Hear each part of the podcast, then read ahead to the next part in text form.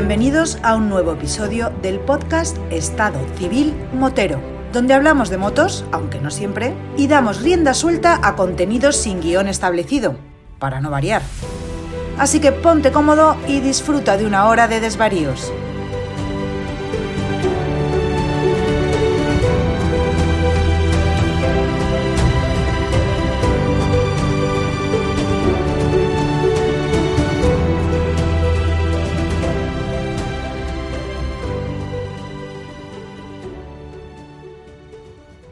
¿Qué pasa, chaval? Mi querido Bumpy, que me tienes abandonado, me dejas... Y cada vez que te sale algo bueno, me dejas fuera de juego, tío. Eres un bandido. Eso no se hace, macho. Me hubiera gustado a mí charlar con, con, con semejante maravilla de episodio. Bueno, me hubiera gustado criticarte más y decirte cosas feas, pero me ha encantado el episodio. Me, me falta falta fuerza moral para reñirte, que quiere que te diga. A ver, don Antonio, dos cositas. La primera, ¿cómo se te ocurre hablar malamente del Vampy delante de una señorita? Eso está feo. Yo cómo voy a permitir, yo me puedo permitir el lujo de que tú me hables mal delante de una persona así, de ese tipo. No puedo. Además, tú te deberías de sentir privilegiado por tener episodios exclusivos solo y exclusivamente para ti. Eso es así. Eso es así, compadre. Eso sigue siendo así. No noto el halago por ningún lado. Yo creo que me tienes de quinto plato. Tú sabes este que tenía la, la chavala y decía, no, mira, es que yo quiero salir contigo. Y yo le decía, ah, es que de otra vez. Y, y siempre estaba saliendo. Y ya el hombre le dice, mira, te lo voy a explicar, Pepi. Tú has visto la televisión, ¿cuántos canales hay? Uno, dos, tres, pues tú eres la sexta, ¿vale? Así que déjame ya tranquilo que estoy ocupado para siempre, ¿vale? Estoy ocupado para siempre. Pues tú me tienes a mí como el, no sé, de series ese que está ahí por el día veintitanto y, y algunas veces me llama y...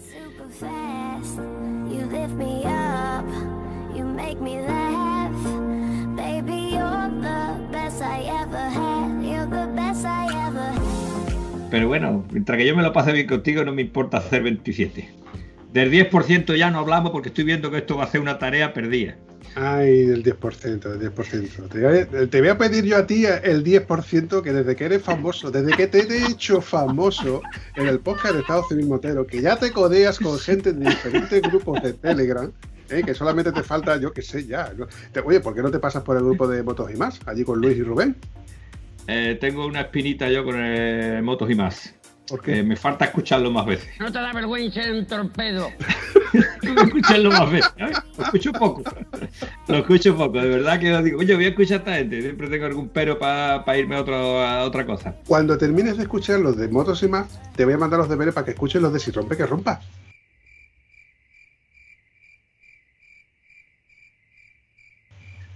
Vale, eh, no te prometo nada porque necesito tiempo, aunque ahora, ahora igual tengo una semana de relax. Voy a ser abuelastro. Yeah, puta, puta.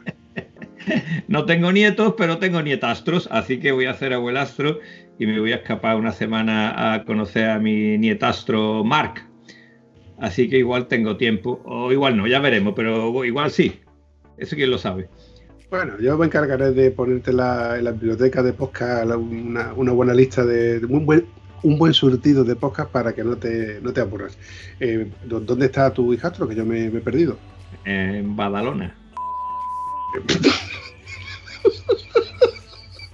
Antonio, por favor, no digas esas cosas que tenemos oyentes allí en, en Cataluña. Bueno, espero que... Todas las cosas no las podemos tener en común, Quillo. ¿Qué quiere que te diga? Solo lo podemos tener en común, coño. Bueno, bueno, bueno. Vamos a correr un estúpido velo que yo sé que loco, ¿tú te entiendes?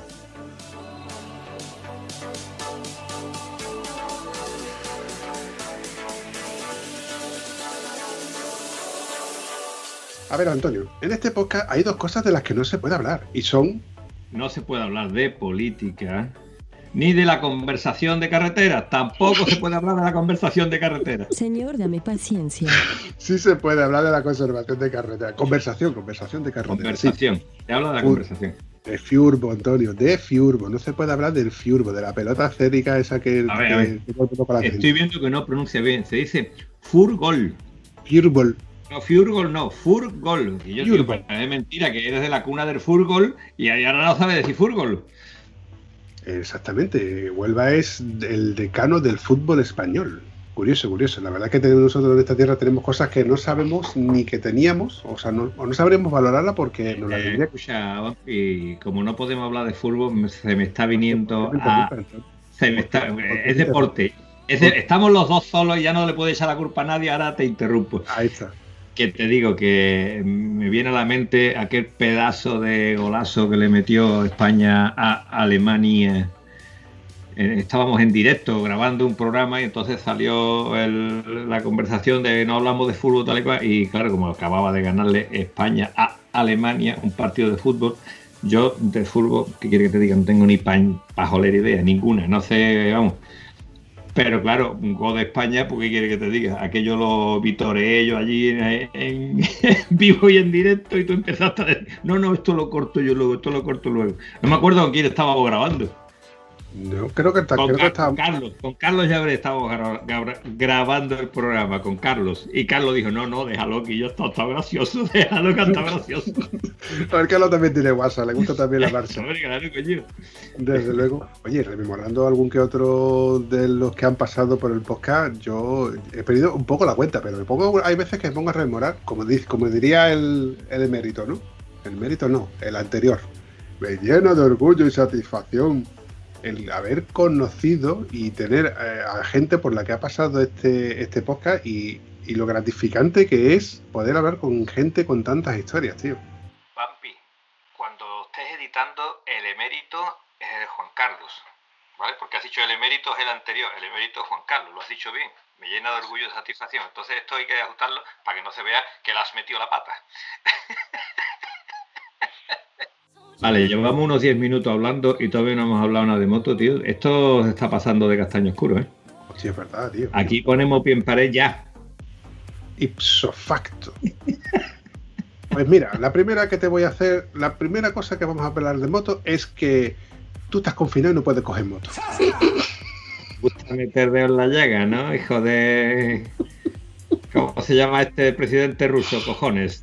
Putin, hijo de Putin, te gusta meter dedo en la llaga, ¿no? No, no, no, no. Que coste, que coste, que yo estoy súper dolido por el mero hecho de saber que te tienen confinado. Porque, macho, es que os han confinado en ahí menos de tiempo dos veces y además, por segunda vez confinado otra vez, tío. Es que manda huevo. Yo, y lo curioso es que yo no estoy confinado. Vale, pero te voy a decir una cosa. Eh, vamos a poner reglas del juego. No se habla de fútbol, no se habla de política y no se habla más del bicho. ¿De acuerdo? No se habla más de eso. ¿Por qué? Porque yo quiero vivir feliz, quiero hacer sueños en cuanto que pueda. Voy a ver a todos, si no a, a todos los que nos hemos estado aquí haciendo programas. A más de uno tengo que tomar una cerveza con ellos. Estoy totalmente de acuerdo contigo por una vez, Antonio. Estás de acuerdo muchas veces conmigo, aunque te duela.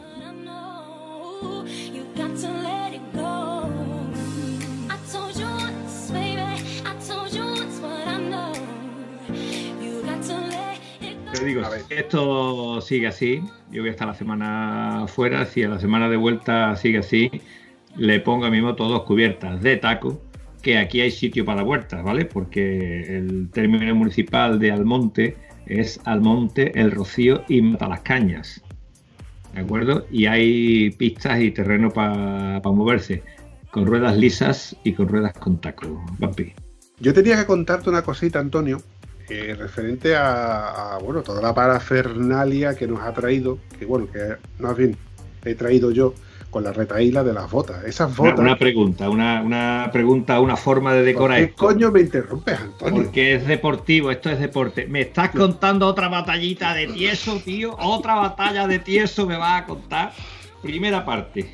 Me entrega mi amigo Bumpy unas botas, a ver si se las salvo yo con un zapatero amigo mío. Patrocinado por Zapatería del Lego.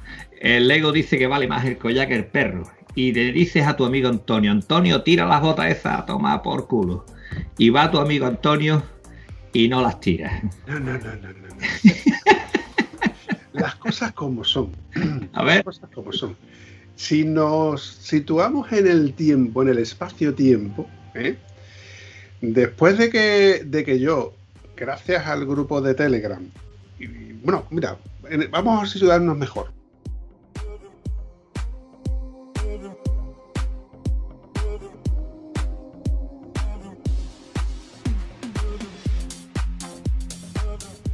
Después de que yo en uno de los podcasts comentara de que las botas las iba a tirar porque me iba a quedar sin, me he quedado sin botas, sin dos pares de botas, que la verdad es que estaban yo muy contentos con ellas y con gran dolor de mi corazón, iba a tener que hacer un desembolso.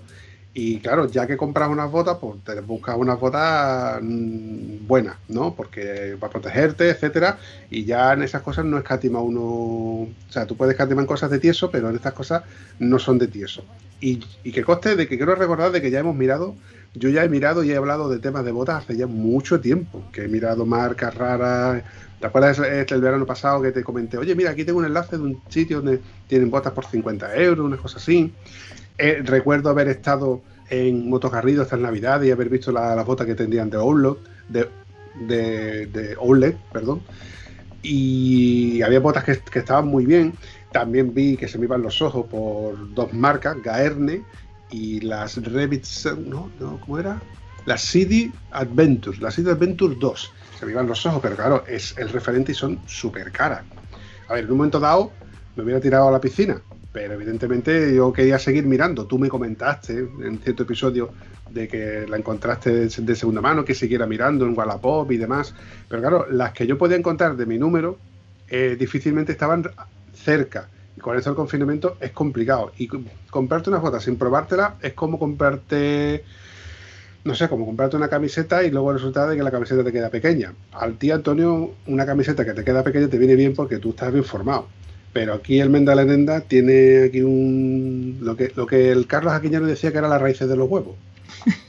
La raíz del nabo, decía la niña, ¿no? Exacto, tío, exacto, la raíz del nabo, decía. Y le decía al Pablo Broto, pues tú tienes pocas raíces ahí. Pocas raíces veo yo ahí, pocas raíces. Estás fuerte como un roble. Sí. Has echado un poquito de tripa. No, es la raíz del nabo.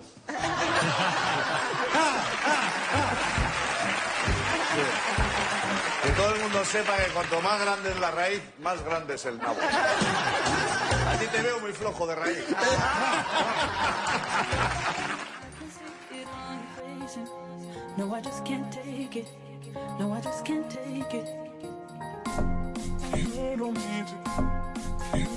Entonces resulta de que, claro, eh, después de toda la parafernalia con las botas y yo haberlas pegado dos veces... No, las pegaron el zapatero, mi zapatero confiesa, las pegó dos veces. Yo una tercera en mi casa ya, con, digo, mira, no, por probar, no, no tengo nada que perder, ya tengo aquí el pegamento de otras botas, pues vale. Las pego y en la segunda salida veo que se vuelven a despegar. Y yo ya, no sé cómo, lo comenté también en un, un episodio y alguien, a través de, de iVoox, me puso el comentario de que en, en Huelva había encontrado un zapatero que, se la, que había pegado sus botas y que habían quedado estupendamente.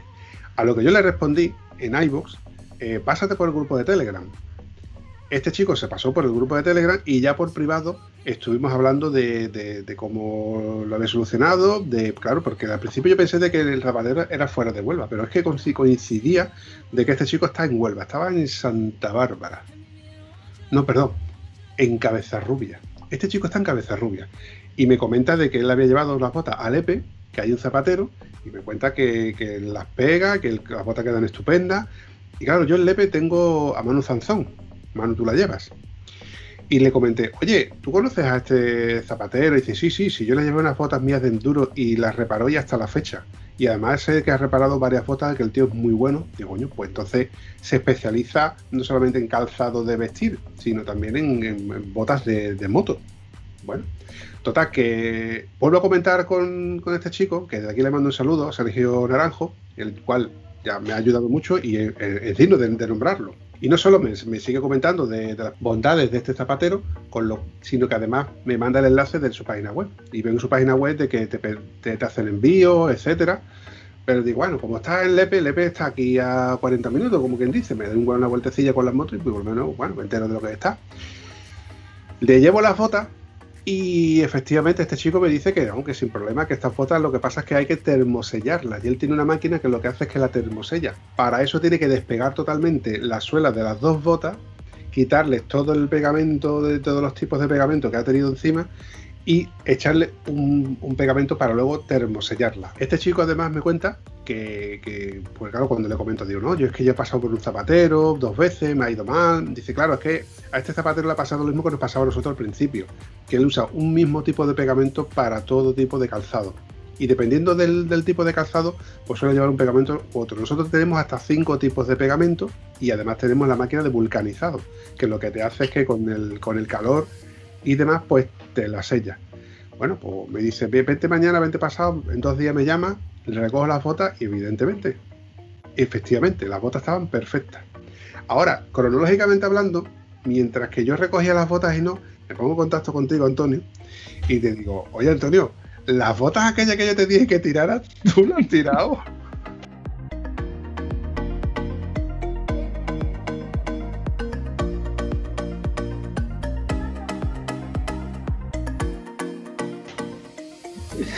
Por tu padre que no lo hayas tirado, por tu padre que no lo hayas tirado. Claro, porque el detalle que tú estás contando es que tiene dos botas, una con la suela completamente despegada y la otra bota que lo que tiene es la suela, ¿cómo se llama? Obsolescencia programada, que se, que la tenía eh, como trozos de sal la suela. Entonces tenía un pedazo de agujero eh, digno de mención, justo, en el sitio justo de la palanquita de freno, creo recordar.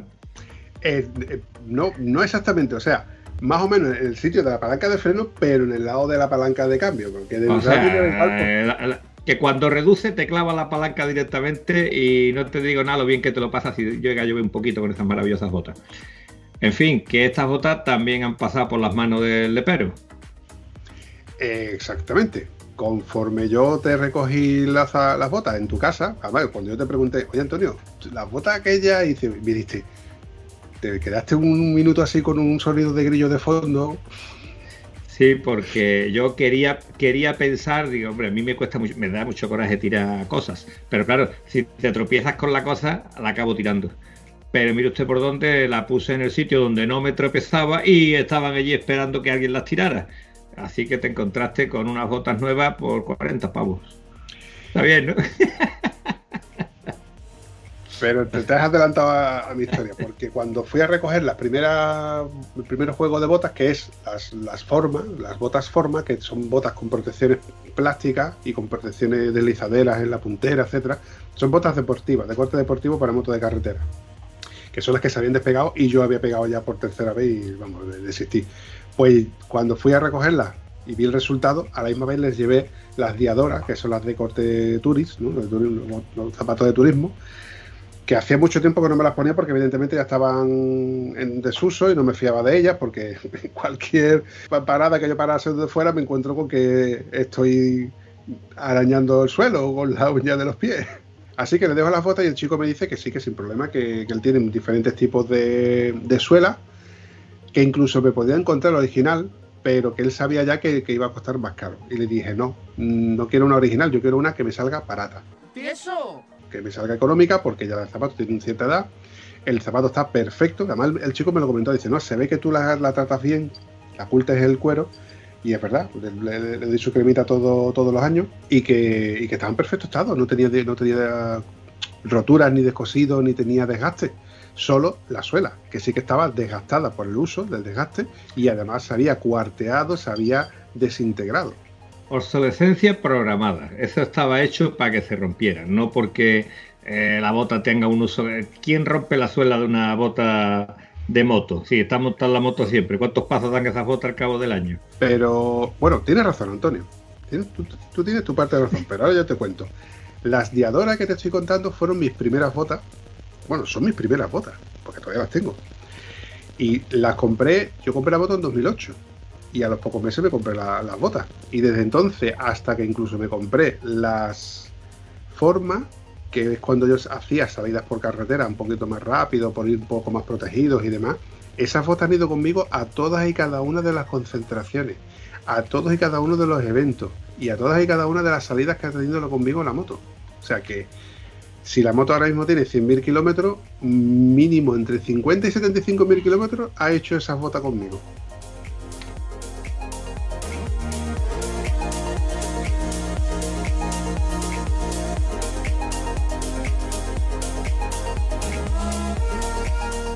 Vale, pero que la goma esa se la ha ido porque está hecha para que la goma se, se pudra. Esa goma tenía que tener una, dura, una duración que no tiene porque la gente tiene que vender botas. Vamos. La suela ya no era goma, era como un plástico duro muy rígido que, que tú al apoyar el suelo, dependiendo de, de cómo estuviera el suelo, te resbalaba. En la gasolinera yo tenía que tener cuidado porque me podía resbalar.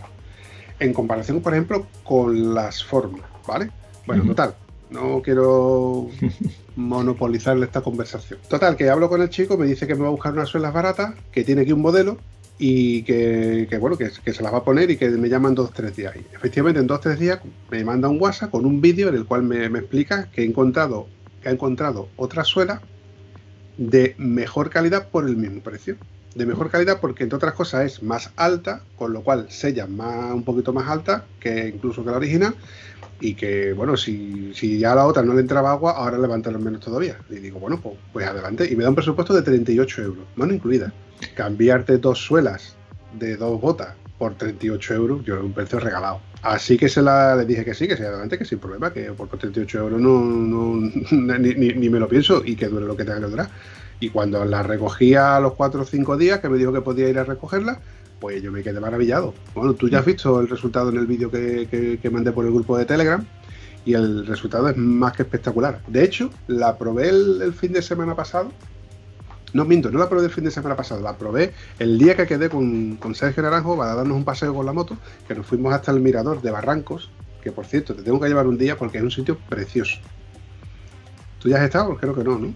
Eh, he pasado por esa carretera varias veces, pero nunca he entrado en el mirador. La carretera me encanta, Antonio. La carretera es una maravilla, porque además, desde... ¿Qué pueblo es el que está antes, que está la gasolinera? Eh... Antes de desviarte. No acuerdo. O sea, Encinaso... Encinasola por arriba y por abajo es Cortegana. O sea, nosotros cogemos Rosal de la Frontera, tiras a mano derecha todo hasta Encinasola, ¿no? Ah, correcto. Sí, ya luego en Encinasola te desvías hacia, hacia arriba, hacia, hacia Barrancos. Eh, exactamente, pero antes de Barrancos giras a la izquierda, que es la carretera que tú me estás nombrando, ¿no? Eh, exactamente, antes de llegar antes de llegar al cruce donde te tienes, donde a la izquierda es Barrancos y a la derecha sigue correcto, por Huelva. Que creo que llega a Cortegana esa carrera, sí, esa carretera. Creo, creo que sí. Bueno, pues toda esa subida, desde Encinasola hasta casi Barranco, tiene una subida de aproximadamente unos seiscientos metros. La moto empieza a subir, subir... No, no, no, espérate, no, lo he dicho mal, lo he dicho mal, estoy equivocado. Es que la primera vez que yo fui, fui con Tano. Y, a, y Tano, en Rosal de la Frontera, que estuvimos desayunando, me dijo, Vampy, ahora, a partir de aquí, vamos a llegar a los setecientos metros. Me fijé en el G P S, en el Garmin, que te pone a los metros, y ya estábamos a doscientos metros. No, perdón. Ya estábamos a quinientos metros de altura. Entonces, los últimos doscientos metros los subimos en poco, en poquísimos kilómetros. Y es verdad, porque todo eran curvas, curvas, curvas, curvas, curvas, curvas, y todo en pendiente hacia arriba. Y la verdad es que todo eso es precioso, porque a mí esa parte me encantó. Sí. Y, y me quedé con la copla de que había un letrero donde ponía mirador. Y digo, pues esto tengo yo que visitarlo un día. Y una de esas veces que digo, voy a salir solo, no tengo nada que hacer, voy a tirar para allá, para Barranco, y voy a ver el... Y subí hasta arriba, hasta el mirador. El mirador lo que pasa es que está bastante abandonado, no tiene nada, no tiene, o sea, no, no, hay, no hay sitio para sentarte, no hay sillones, no hay nada, pero es uno de esos sitios que tiene unas vistas muy bonitas. De hecho se ve el pueblo de Barranco, que ya es Portugal, y de esos sitios que yo le tengo que decir a Tano, que él me ha dicho de que quiere, un par de veces quiere venir, y le he dicho que la próxima que vayamos nos tenemos que llevar el dron. Él tiene dron y aparte hace una, unos vídeos espectaculares con el dron, y todas esas cosas son muy bonitas de, de ver. Bueno, pues lo, a lo que te iba contando, que voy dispersando un poco, es que quedé con Sergio Naranjo, bueno, la agradecía, nos vimos en persona, nos conocimos, nos dimos esa vuelta para allá. Me, me tuve que volver rápido para atrás porque tenía que, que ir a trabajar, tenía turno de tarde para trabajar, y estaba probando la, las botas. Y al probar las botas, recordé por qué tenía yo estas botas todavía. Y es que estas botas son muy finitas, la piel es muy finita, es muy cómoda. Tan finita que por la mañana, por la mañana temprana... Fresquita, ¿verdad? Es más fresquita que el traje que te lleva a Cuenca, ¿no? Exacto. Cuando la mañana temprano digo, ¿por qué coño no se me habría ocurrido a mí ponerme dos pares de calcetines en vez de solamente un par de calcetines? Y la otra precisamente recordé, digo, claro, es que estas yo solamente las usaba yo en invierno, invierno, cuando íbamos a Rota y cuando íbamos a sitios así de invierno, porque las diadoras son muy fresquitas, que son las que en verano me venían muy bien.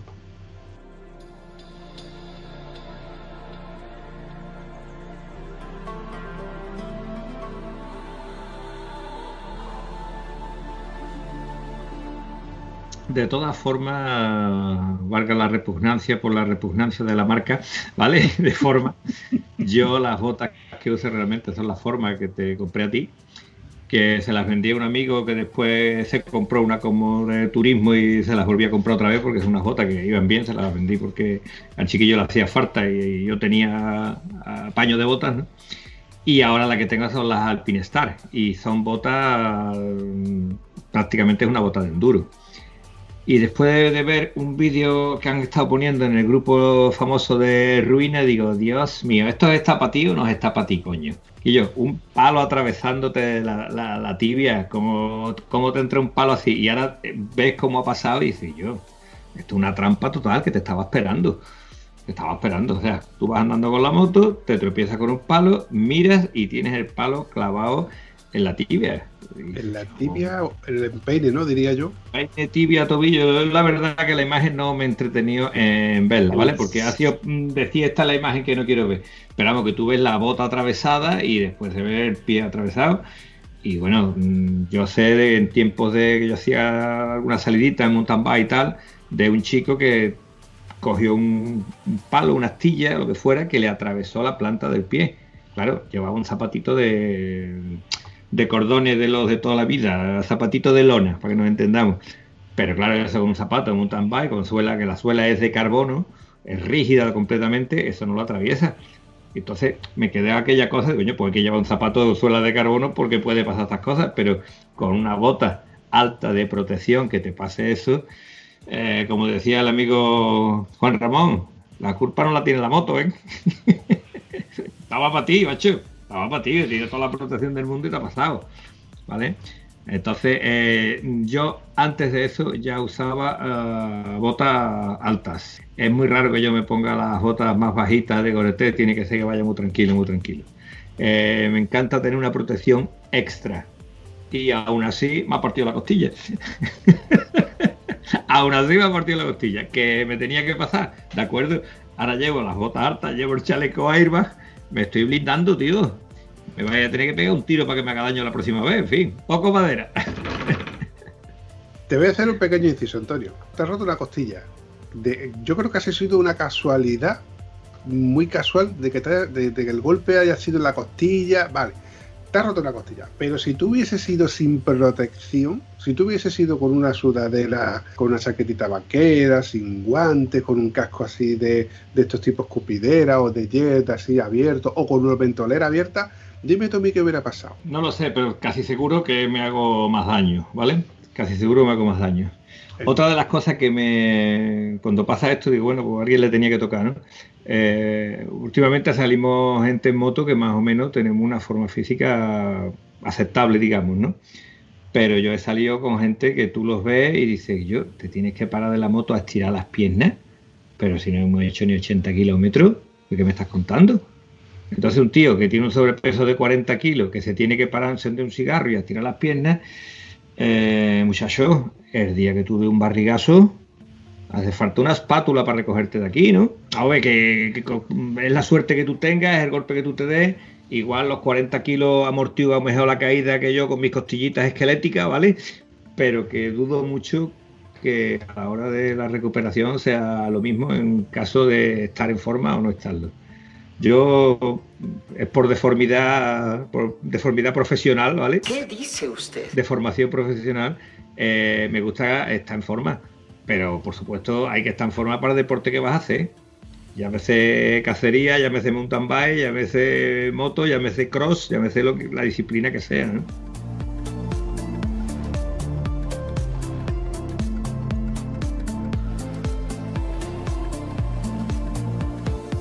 Dos cosas, Antonio.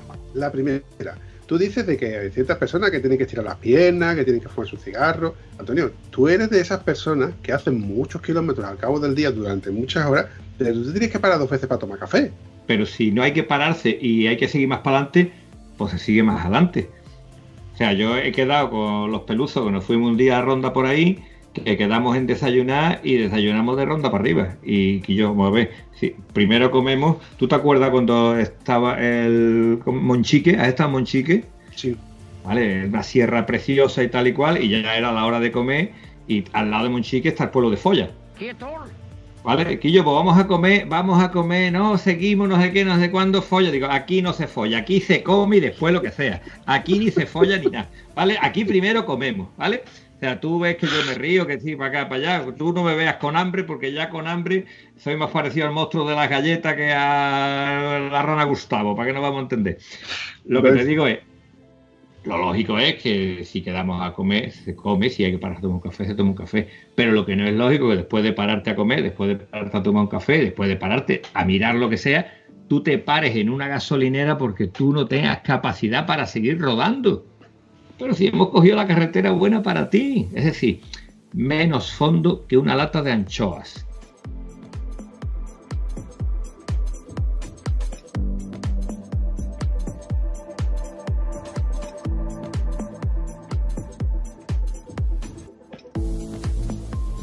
Entonces, tú tienes que cuidarte a ti mismo porque tú vas a disfrutar más. Pero, por supuesto, para que los demás salgan contigo y no le digas, eh, ha salido otra vez con el tío este, que es un paliza. Esto parece una tontería, pero también hay que extrapolarlo al tipo de moto que, que, que uno se compra. Porque hay gente que se equivoca muchas veces al comprarse una moto, ¿eh? ¡Tiene una G S mil doscientos! ¡Una G S mil doscientos! ¡La moto más cómoda del mundo!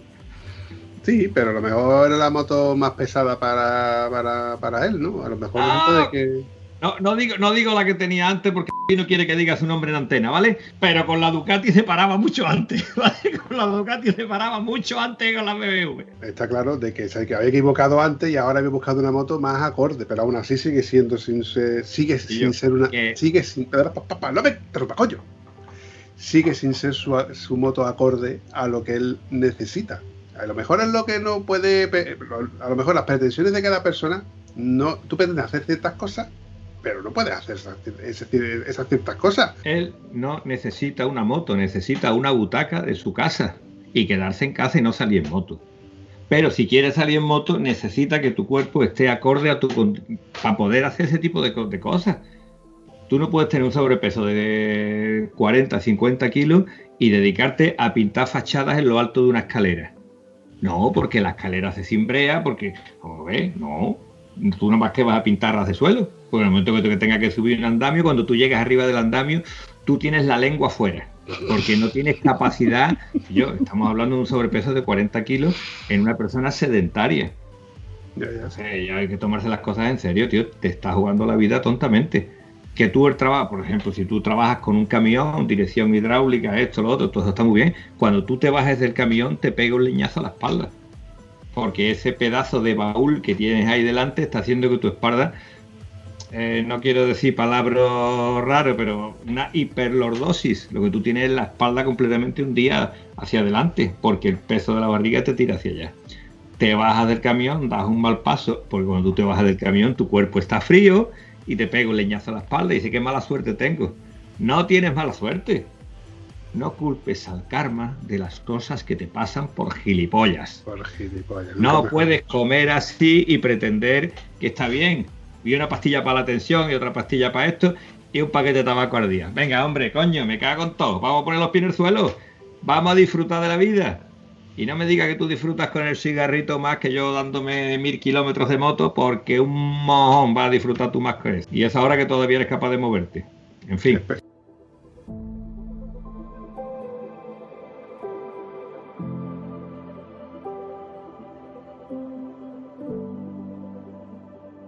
Otro tema que no podemos hablar.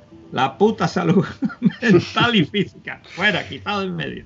No, volviendo, hilando lo que tú me estás diciendo, es que tienes razón, porque lo, por tu deformación profesional, tú ves eh, todos los días a este tipo de personas que con esa deformación y demás, y, y te, te, te duele. Entonces, por, bueno, tú dices, no, está por, vamos a dejar de hablar de, de, de, de la salud. No, pero es que te toca, Antonio. Como te toca, bueno, yo veo que te, que, que te duele.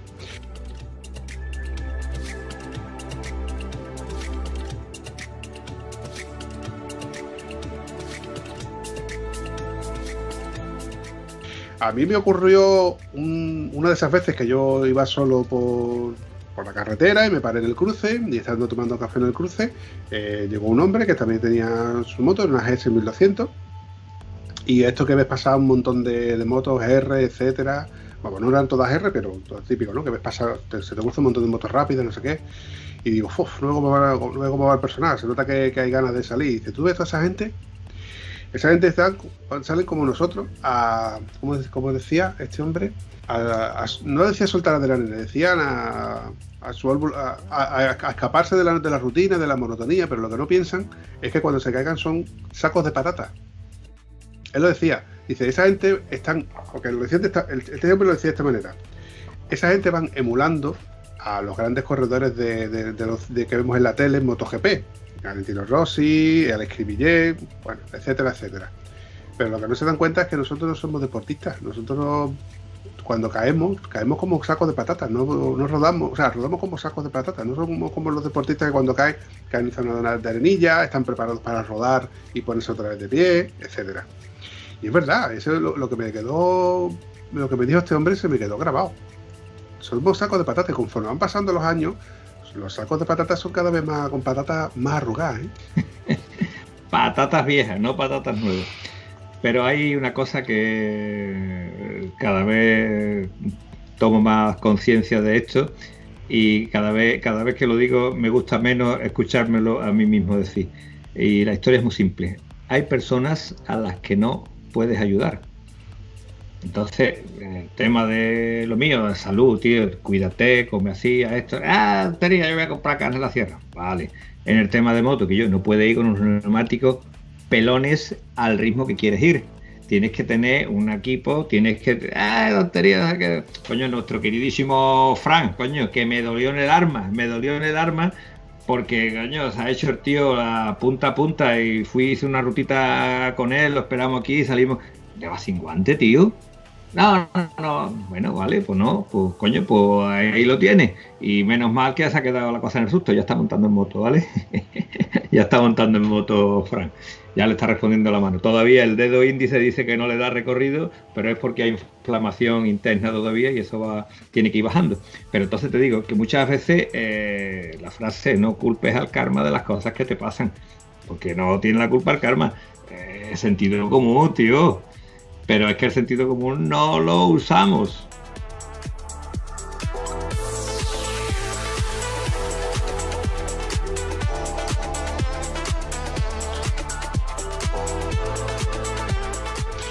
Mira, Antonio, a mí me ocurrió una cosa que lo he revivido cuando, cuando Fran me estuvo contando lo de los guantes, porque yo era de los que, pues, ah, pues andar por ciudad no me pongo los guantes, total, si yo voy a ir a un mandado, voy a ir a Carrefour, voy a ir a... cuatro, unos tornillos al, al, al Leroy, cuatro cosas, no me ponía los guantes. Y la verdad es que, bueno, como, como prácticamente la mayor parte de nosotros lo, lo hacemos, y como por aquel entonces yo la moto la cogía prácticamente para todo, para tomar un café me iba con la moto, para quedar con un amigo me iba, me iba en la moto, para cualquier excusa usaba la moto. Claro, al principio usas tu equipación, vas enseñando tu equipación nueva, tus botas, tus pantaloncitos, tu chaqueta, tus guantes, pero llega un momento que te da pereza. Te da pereza ponerte los guantes. Fíjate tú lo que te estoy diciendo. Te da pereza ponerte los guantes y no te los pones. Hasta que un día se te cae la moto. Y se te cae la moto y te coincide que, te cae, que se te cae la moto encima de la mano. Y te cogen tres puntos. Y dices tú, ¿cómo coño se me ha caído a mí el paramano encima de la mano y te co- me han cogido tres puntos? Además ese día tenía yo que trabajar. Y digo, ¿cómo te digo yo que no voy al trabajo cuando me ha pasado esto? Me pierdo dinero. Y digo pues, digo, pues yo acabo de aprender una lección muy valiosa. Y es que a partir de ahora, vaya donde vaya, me pongo unos guantes. Te digo que me parece súper súper lógico, pero tú estás hablando con un tipo que para ir al monte a Mata las Cañas se viste de romano. Y me pongo botas. Yo cuando veo a la gente salir en chancla o con un zapato de lona en la moto, digo yo, qué poco apreciable tiene un tobillo tuyo. Si yo me pongo pantalones con rodilleras, con, o sea, mínimo mínimo de protección, que ya estamos que si tú le vas a pegar con las rodillas al parachoque de un coche, seguramente la rodilla te la vas a cargar. Pero si el pantalón que tú llevas no lleva protección ninguna, eh, en, hay una diferencia entre dejar la pierna allí puesta o decirle, coño, que me da un golpe. Varía bastante, bastante, bastante. Mira, dos cositas que te voy a contar respecto de lo que, está, de lo que estamos hablando y vienen, en, vienen muy bien al hilo. Todo el mundo hemos pasado por la época en la que hemos sido chavales inconscientes, en la que hemos tenido ciclomotores o motos de campo y íbamos de un lado a otro sin, bueno, en camiseta. En camiseta en verano y a lo mejor en chancla o en zapatillas de deporte porque vamos a la piscina de fulanito, lo típico, ¿no? Y tú ibas tú con tu pepino, venías de la playa, ibas a la playa y no vas ahí tú una chaqueta. Eso era impensable.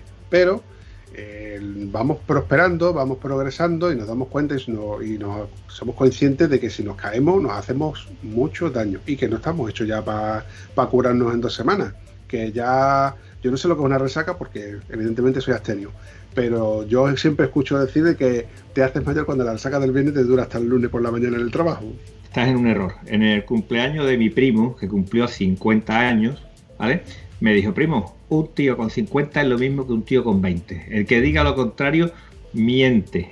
A ver, ¿qué me estás contando, primo? Mira, un tío con veinte años llega borracho a casa, se ducha y se va el tío al trabajo. Y ya está. Y un tío con cincuenta llega borracho a casa, te ducha, te va al trabajo y cuando pasen casi dos meses ya casi, casi está recuperado, ¿vale? Eso, esa es la realidad, ¿vale? Es decir, rí, ríete, ríete que leñazo que yo me di con mi costillita con cincuenta y ocho tacos. Yo estoy completamente seguro que ese leñazo con veinte, con treinta, lo que sea, reboto, porque tú has visto los críos chicos que son de goma. Estando en forma, estando esto, vale, pues estando en forma y todo me costó una costilla. Por lo tanto, hay que ponerte protección, tío, póntelo, pónselo, si la mala suerte va a jugar después el papel que quieras jugar, sí, pero sí. Vamos a tener un poquito de defensa. Sí, sí, no, sí, sí, por supuesto, sí, que está, mm, estamos los dos totalmente de acuerdo en eso. Aquí quien nos falta hoy es nuestro señor, nuestro querido y buen amigo el señor Polo Escribillé, que nos iba a dar una ración aquí de tomas para aquí boja. La madre que te parió, Antonio. Después del episodio con el que hablamos con el señor Polu Escribillé, ¿todavía no has aprendido a decir Polux? Mira, Polu, Pulo, eh, llamar Pepe, cojones. Tú te puedes llamar Pepe como todo el mundo, coño, Pepe, Juan, Sebastián, pu, pu. Polu, vale, Polu. ¿Polu qué? ¿Quién es coño? ¿Polu qué, tío? No, no, a ver, es un seudónimo como el mío de Vampy. Por cierto, Vampy hace... viene, de, viene de un bicho. ¿Un Polu qué? Venga, explícame qué es un Polu. Tú que tienes tanta puntología. No lo sé, no lo sé. Es, ah, que es... no, eres, no eres universitario tú como yo creía, ¿no? Bueno, pues a ver si estudiamos más. Que no lo sé, que no lo o sé. Un Polu es lo que su propio nombre indica. Un Polu es un Polu. Vale, pasemos a otro tema. Te expresa como un libro abierto, Antonio.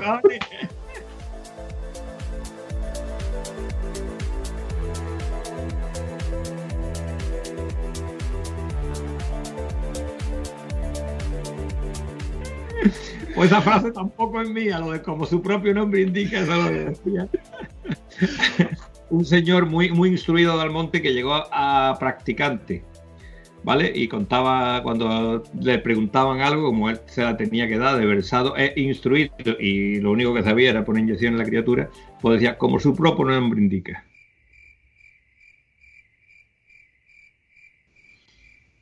Pasemos a otro tema porque eso ya está contestado. Eh, indica su nombre. Bueno, ya, es que... Ya, se me van las cosas, pero luego, se, luego, luego las recupero, menos mal. Es que no podemos hablar cinco minutos en serio, Antonio. No podemos Yo hablar... no te digo la verdad. Si nosotros estuviéramos hablando este programa todo el tiempo en serio, seguramente tendría tú otro tío aquí, porque yo ya me habría ido aburrido a otro sitio. He dicho, mira, que me están llamando. ¡Voy! ¡Adiós!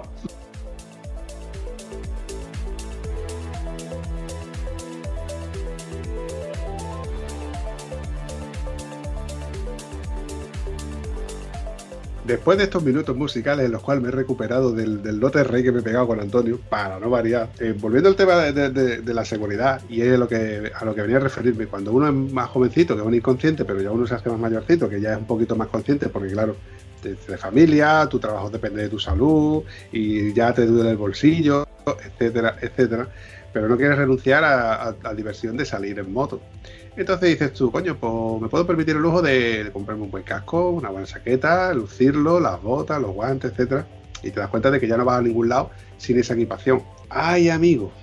Pero cuando yo sigo viendo a gente que, como nosotros, van a ciertos sitios donde no se ponen sus guantes o llevan una zapatilla de, de deporte cualquiera, me voy a referir que, vamos, que ni, ni, ni, ni, ni de cordones.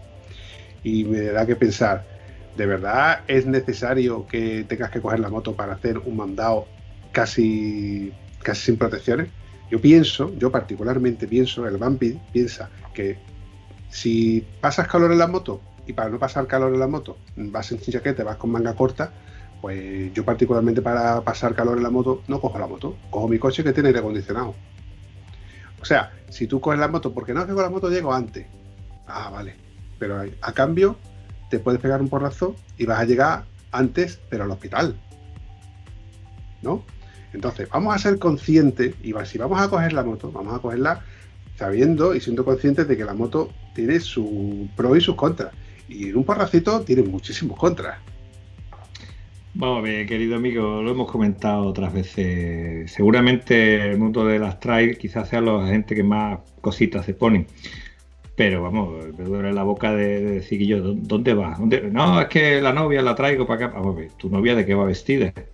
Coño, que, que veníamos de un MotoGP, de ver Jerez, ¿vale? Eh, los entrenos de Jerez, concretamente, nos paramos en un sitio, vi un pedazo de Triumph en la puerta, la ochocientos equis ce, que me gusta a mí la moto esa. Hostia, qué guay, qué tal, igual. Coño, ¿dónde está la gente de la Triumph? Pues no vi a la gente de la Triumph. Y cuando salen los chicos que estaban tomando hacia allí, eso era una chica con una sandalia, un short con todo el muslo al aire y una camiseta de tiranta monísima, ¿vale? Y el otro iba con unos pantalones cortos y una camiseta de manga corta. La equipación que llevaban de la moto era el casco. Se acabó y se acabó. Con un día de sol que como mínimo, como mínimo, esos dos llegan churrascados a casa seguro, porque te vas a quemar. Eso como mínimo, pero eso es lo mínimo que te va a pasar, porque en el momento que te dé nada más una, un mosquito, una piedra que levante un camión o lo que sea, tienes un problema ya un poquito más serio, que es muy difícil que tú seas capaz de aportarle algo a alguien que no tiene interés en entenderlo. Entonces, cuando tú ves esto y le dices, chavales, eh, vamos a poner un pantaloncito largo, tío. Un pantaloncito largo tiene muy poca protección, pero tiene algo. Una chaqueta tiene muy poca protección, pero tiene algo. Pero si es que tú te estás poniendo nada de nada, si a mí me da miedo de salir en bici, porque en bici con las mallas, la ropa de bicicleta, cuando tú te caes al suelo, mmm, vas en cuero. Entonces, lo que no puedes es emular la bicicleta que te vas a caer a veinte o a treinta con una moto que te vas a caer a cien, tío. Y vas en cuero igual que si fuera una bicicleta. Te estás jugando el tipo tontamente. Pero volvemos a lo mismo. Mmm, cuando puedes enseñar a alguien, te gusta. Pero cuando la gente no quiere aprender, dice, pues hijo, ¿qué quiere que te diga? Con el tiempo viene la razón y espero que no la aprendas en tus carnes. Tienes toda la razón. Y ¿sabes qué ocurre? Que a mí me da coraje ver a una persona y no poder decirle lo que te estoy diciendo a ti. Es que te va a pasar esto, porque hay gente que te dice, ah, eres un pesado, eres no sé qué, me la tomas por culo. No, a lo mejor no te lo dicen abiertamente, pero te dicen, sí, sí, sí, sí, tú tienes lo que tú quieras, que por uno y dos mentes, pero tú me sales. Pero sí que me gusta comentar. Lo típico de que alguien te dice, hostia, qué moto más chula, que no sé qué. Digo, sí, pero no solamente la moto. La moto vale tanto dinero. Tiene un seguro, tiene un mantenimiento, tiene un... el que te dijo comprarte tu casco, tu chaqueta, ¿no? Pero para andar por aquí, por el pueblo... ¿Cómo? Pero que me estás container. ¿Para andar por aquí, por el pueblo? Por cierto, ¿no te he contado lo que me pasó hace poco en Cueva de la Mora?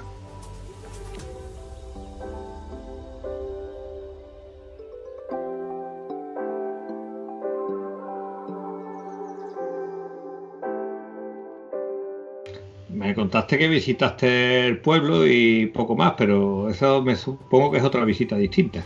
Exacto, exacto. Una de estas veces que salgo por la mañana temprano y digo, sin rumbo fijo, pero empiezas a enlazar una carretera con otra y una carretera te lleva a otra y al final pasaba por Cueva de la Mora. A, esta que, a esto que, que esa carretera precisamente está recién asfaltada. No me lo puedo creer. Sí, la parte... Una carretera con asfalto nuevo, tío. Eh, ¿Te acuerdas dónde tomamos café la última vez que fuimos con Tano? Que eh... está cerca de, del, del tren, ¿no? Después pasa la raíz... El...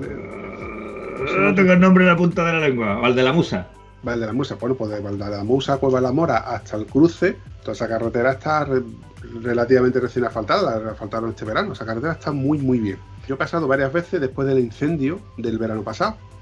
Y sé cómo está esa carretera. De hecho, cerca de Cueva de la Mora sigue habiendo, por los arcenes, que no es que tenga arcenes, pero por la parte que se supone que son los arcenes, la, las agujas de los pinos amontonadas, que hay que tener mucho cuidado. Bueno, pues total, que yo vengo pensando precisamente en eso voy enlazando una curva con otra, una curva con otra, una curva con otra, y justamente la curva antes de llegar a Cueva de la Mora, que es un puente, me veo en una salida, un, da un carril como si fuera forestal, cuatro motos. Me veo cuatro motos y tres chicos. Y veo un todoterreno y veo una, una quinta moto que la están sacando. La Virgen. De debajo del puente. Claro, ostras. Automáticamente yo me paro, pero pienso, me paro aquí, las motos están malamente situadas, me voy a poner la curva. Puse mi moto un poco más adelante, o sea, mi primera, me puse un poco más adelante, puse mi moto con los cuatro intermitentes y bajé. Y, y vi que el chico estaba bien, le digo, ¿cómo estás? Digo, bien, ¿y qué, qué ha pasado? No, que se le ha salido, no sabemos cómo, cómo ha salido. Y veo que uno de los chicos lo conozco yo. Pero vi que estaba todo más o menos con, estaba todo más o menos controlado. Total, que ya me puse al, al, al, al lado del chico y le pregunté, ¿cómo te encuentras? Lo que primero que se me ocurrió es, es decirle, ¿cómo te encuentras? No, te encuentro bien. Digo, tú testéate. Digo, porque hace poco resulta de que un amigo mío, en una salida que hicimos nosotros, se cayó a muy poca velocidad y se rompió una costilla. Y, yo, y, y meses antes nos pasó que otro chico que salió con nosotros en una salida de curva, pues hizo un recto y cuando fue al hospital tenía tres costillas rotas. Entonces a lo mejor dice, hostia, pues me duele aquí, pues encuentro que, que me, me cuesta el respirar, no sé qué, tal cual. Digo, pues lo más probable es que, que, que puede que tengas ahora algún tipo de contusión en la costilla. Y digo, bueno, ¿cómo ha sido? Me dice, pues no lo sé. Yo cuando venimos despacio, porque además la moto, la moto apenas tenía daños y desperfectos, pero sí que tenía marcas, tenía bastantes marcas. Y él, eh, el mono rozado, como que iban a poca velocidad, el mono rozado y se salió de la curva y fue a parar a... No llegó a la, a la cuneta realmente, no llegó a parar abajo del todo. Pero luego te voy a enseñar el vídeo y la foto de lo que yo, de la perspectiva mía, que no es siempre la que tú realmente ves. Total, que ya me quedé con los chicos, llegaron dos chicos más, que resulta que uno de ellos también yo lo conocía, nos saludábamos y demás, todos eran R, todos eran motos R, mil seiscientos, vamos, eran motos muy, muy deportivas y gente con experiencia. Pero bueno, un despiste, un llámalo como quieras, pero se salió. Lo bueno es que este chico iba totalmente equipado con un mono de cuero de arriba abajo, con sus guantes correspondientes, con su casco de fibra de carbono, iba totalmente equipado. Y no tenía nada, no tenía ni un, vamos, ni un rasguño en ninguna parte de su cuerpo. Tenía, él se sentía que estaba magullado y demás. Y bueno, yo pensé de que lo que podía tener era una, una o dos costillas rotas. Esperamos a que llegara la grúa. Mientras que llegaba la grúa, uno comentó, uno le comentaba al otro, oye, pues tú eres de este pueblo, no sé qué, pues date unas Coca-Cola, ¿no? Que la mía no tiene sitio, ¿no? Pues yo tampoco tengo bolsillos en el mono. Como eran cinco R, ninguno tenían. Claro. Dije yo, no os preocupéis, yo voy. Dadme el dinero que yo voy.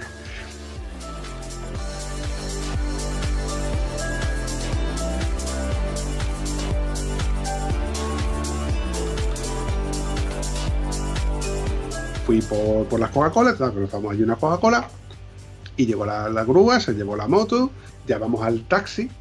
Vamos, prácticamente rememoramos El, el, el episodio el episodio que, que tuvimos en Ronda, pero bueno, ahí en Cueva de la Mora. Total, que ya cuando se fue la moto, pues yo me fui más tranquilo. Le dije a los dos chicos, porque yo tengo el teléfono de uno, digo, Juan Pedro, mmm, luego a la noche te llamo, vale. Bueno, para la noche no, no, no lo llamé, me llamó el chico que se había accidentado y me dice, Vampy, soy Juan Carlos, eh, mira, que, que he ido al hospital, me han hecho una radiografía y no tengo nada roto. Digo, bien. Pues yo que me alegro, tío. Pues bien. yo que me alegro.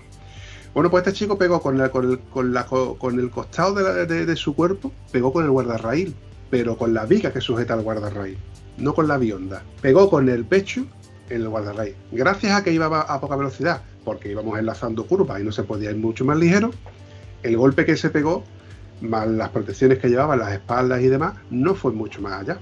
Pero si tú te imaginas que ese golpe lo hubiese dado con una equipación, no te digo sin airbag, con una equipación en lugar de una chaqueta de cuero, porque él iba con un mono de cuero, en lugar de con un mono de cuero, un mono de cordura malillo, de estos que con pocos metros de abrasión se deshace, o en vez de ir con guantes de, con protecciones de fibra de carbono, los, los nudillos y demás como llevaba, pues sin protecciones o sin guantes. Mm.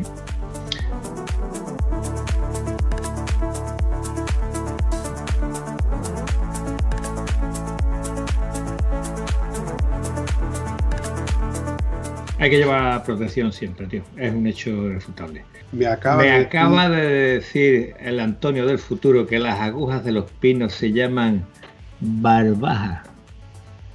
¿Cómo? Sí, querido e ignorante amigo, barbaja se llaman las agujas de los pinos. Hostia, pues yo lo conocía como agujas de los pinos. Pues tríncame el pepino.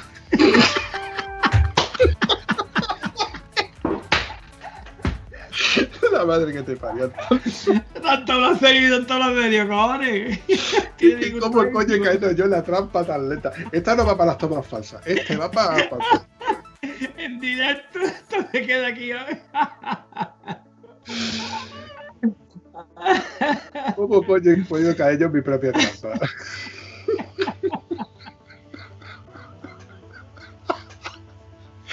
Que te va a tragantar, Antonio, te va a coñipar.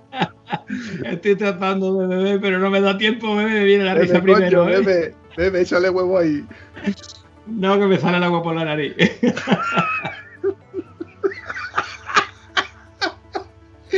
No puede, no podéis verlo, pero yo sí puedo verlo. Y no es capaz de... Que malamente me lo paso contigo, que malamente me lo paso, como sufro contigo.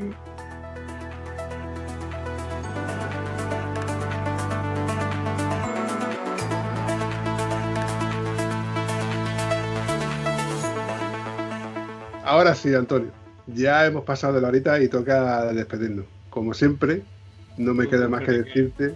¿Crees que, que la moto ya está limpia? Mm, que no. Empezaba a lavar la moto, como empezaba a charlar contigo, ya no sé si me daba tiempo a lavarla o sacarle brillo o se me va a quedar la cúpula con todos los mosquitos puestas. Oye, pues te voy a decir una cosa, me han dicho de que soy muy repetitivo, que soy un cansino y de, y de que no use más la coletilla de, bueno, voy a hacer episodios de una hora de para para mata, no sé qué, bueno, me han dicho de que no lo haga más, tío, que soy muy pesado. Vale, por eso yo lo he metido así con el calzador para que te entre. Antonio, yo solamente te voy a decir una cosa. Qué bien me la ha pasado. Pues yo me la he pasado muy bien también contigo, pero necesitamos la risa y las tonterías porque si no esto se queda muy serio y sinceramente no me gusta un episodio serio, entre otras cosas porque yo creo que queda más... Eh, aprendemos más riéndonos que dejando una clase magistral sin risa. Es una teoría que me enseñó un profesor hace tiempo y intento llevarla para adelante. Una cosa, Bumpy, eh, muchas veces me dice cuando hemos terminado de grabar, escucha, no te he nombrado los de tal, no te he nombrado los de cual, no te has nombrado nada de redes sociales. ¿Es usted un ignorante, señor Bumpy? No vienes más, no vienes más. En este momento acabas de subir al quince por ciento mi pasta, ya está, cojones. Mira... En primer lugar, me deja... ¿Te la ha dado o no te la ha dado? Dilo, dilo si te la ha dado. Me ha dejado con la boca abierta, me ha dejado sin palabras, me ha dejado anonadado. Es que no, no encuentro cómo... Esas son dos palabras, pero sigamos, sigamos la palabra. Bueno, bueno, pues ya que tú quieres tu quince por ciento, cúrratelo. Podemos encontrarnos Estado Civil Motero en Instagram, ¿eh? ¿Verdad que tenemos un Instagram de Estado Civil Motero? Tenemos... Un, un, ¿cómo se llama esto del de, de, verá tú eso? Que lo tengo en la puta igual. Eso no todo el mundo lo tiene, que, que es como un libro con cara de libro, el cara libro, ¿cómo se llama eso? Verá tú. Es Facebook. También tenemos Facebook de Estado Civil Motero. Y además tenemos un grupo que se llama Telegram, que es donde podéis escuchar que yo diga algo o que guarde un respetuoso silencio. Porque por los otros es muy difícil que me escuchéis. A menos que sea para reclamar mi diez por ciento, que en estos momentos acaba de subir al quince por ciento. No.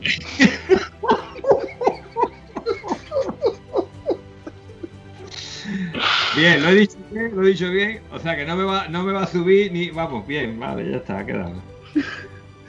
Antonio, como siempre, un placer escucharte, tenerte y, por desgracia, como no podemos vernos en persona, pues no tenemos que ver telemáticamente. Que me lo paso muy bien contigo, a pesar de los pesares. Y, y el día que podamos hacer una ruta por ahí, pararnos a comer, a charlar, a contar cuatro batallitas y seguir haciendo rutas, me voy a Cantabria, una ruta que ha preparado Juan Fran Pardo. Ahí te lo dejo. ¿Cuándo? Más para adelante, más para adelante, pero me voy, me voy. Un abrazo, chavalote.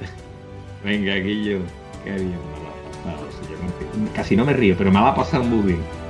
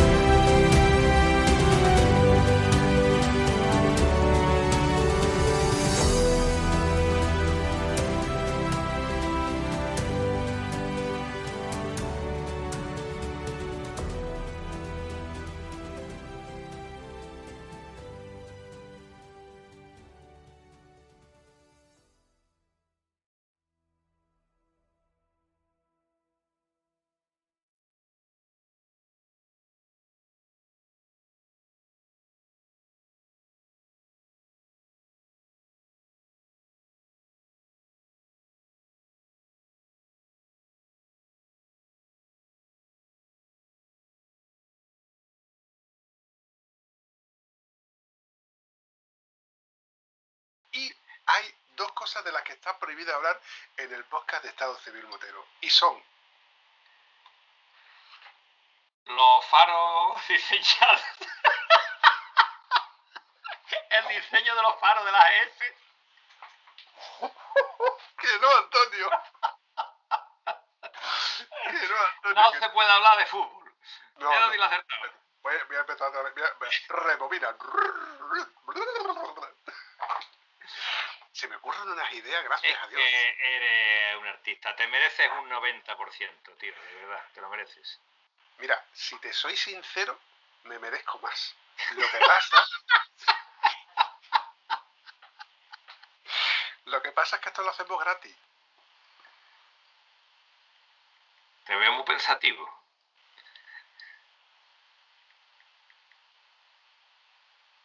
No, que tengo aquí gente que me que no se cree de que estoy haciendo aquí tonto.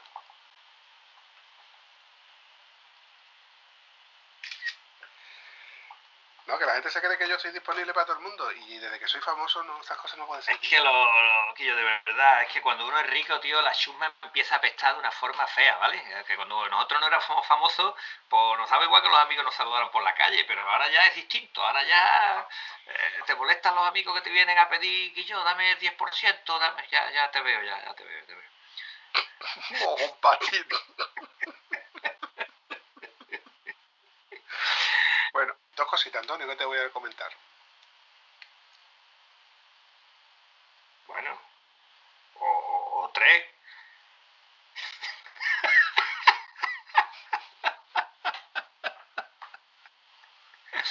Cómprate un bloc y un lápiz, un lápiz, no hace falta un bolígrafo paper mate, con un vale, con un, un... ¿Qué me va a apuntar? Coño, pues escribe lo que vaya a decir, no va que después te queda en blanco y no dices nada, cojones.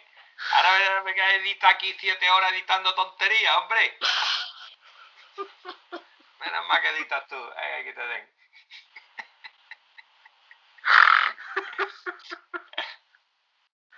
Como luego no saca las tomas falsas. Oh, bueno, bueno. ¿A que no te acordabas de la... ¿A que no te tengo un lápiz aquí? No tengo lápiz, bueno, tengo, no tengo lápiz, eh, no te puedo dar lápiz, venga. No es nada, coño. ¿A que ya no te acordabas de las tomas falsas? Yo siempre sí me acuerdo, además las espero, cuando termina el episodio digo, espérate, a ver, a ver qué ha puesto este. Te digo una cosa, con la de Juan Ramón te quedaste corto con las tomas falsas. Porque la de veces que tuve que repetir, y este chico quita, y otra vez, ¿sabes? Sí, sí, sí, sí, sí. Y yo, congelándosela esto a cada momento. Guau, bueno, no, pero, ¿y lo bien que se lo pasó Juan Ramón? Juan Ramón disfrutó, vamos, yo vamos yo disfruté con él, porque, tío, escucharlo hablar un espectáculo. Bueno, y lo que no has puesto, como toma falsa, que lo tenía que haber puesto, que el tío, encima de ser lo maravilloso que es el tío, la humildad que tiene para decir, hombre, yo lo que no quiero que esto quede pedante, que va a quedar pedante, cojones, queda acojonante, ¿qué coño va a quedar pedante si tú nada más que estás diciendo lo que hay? Con todo el que ha hablado me he dicho que se quita el sombrero.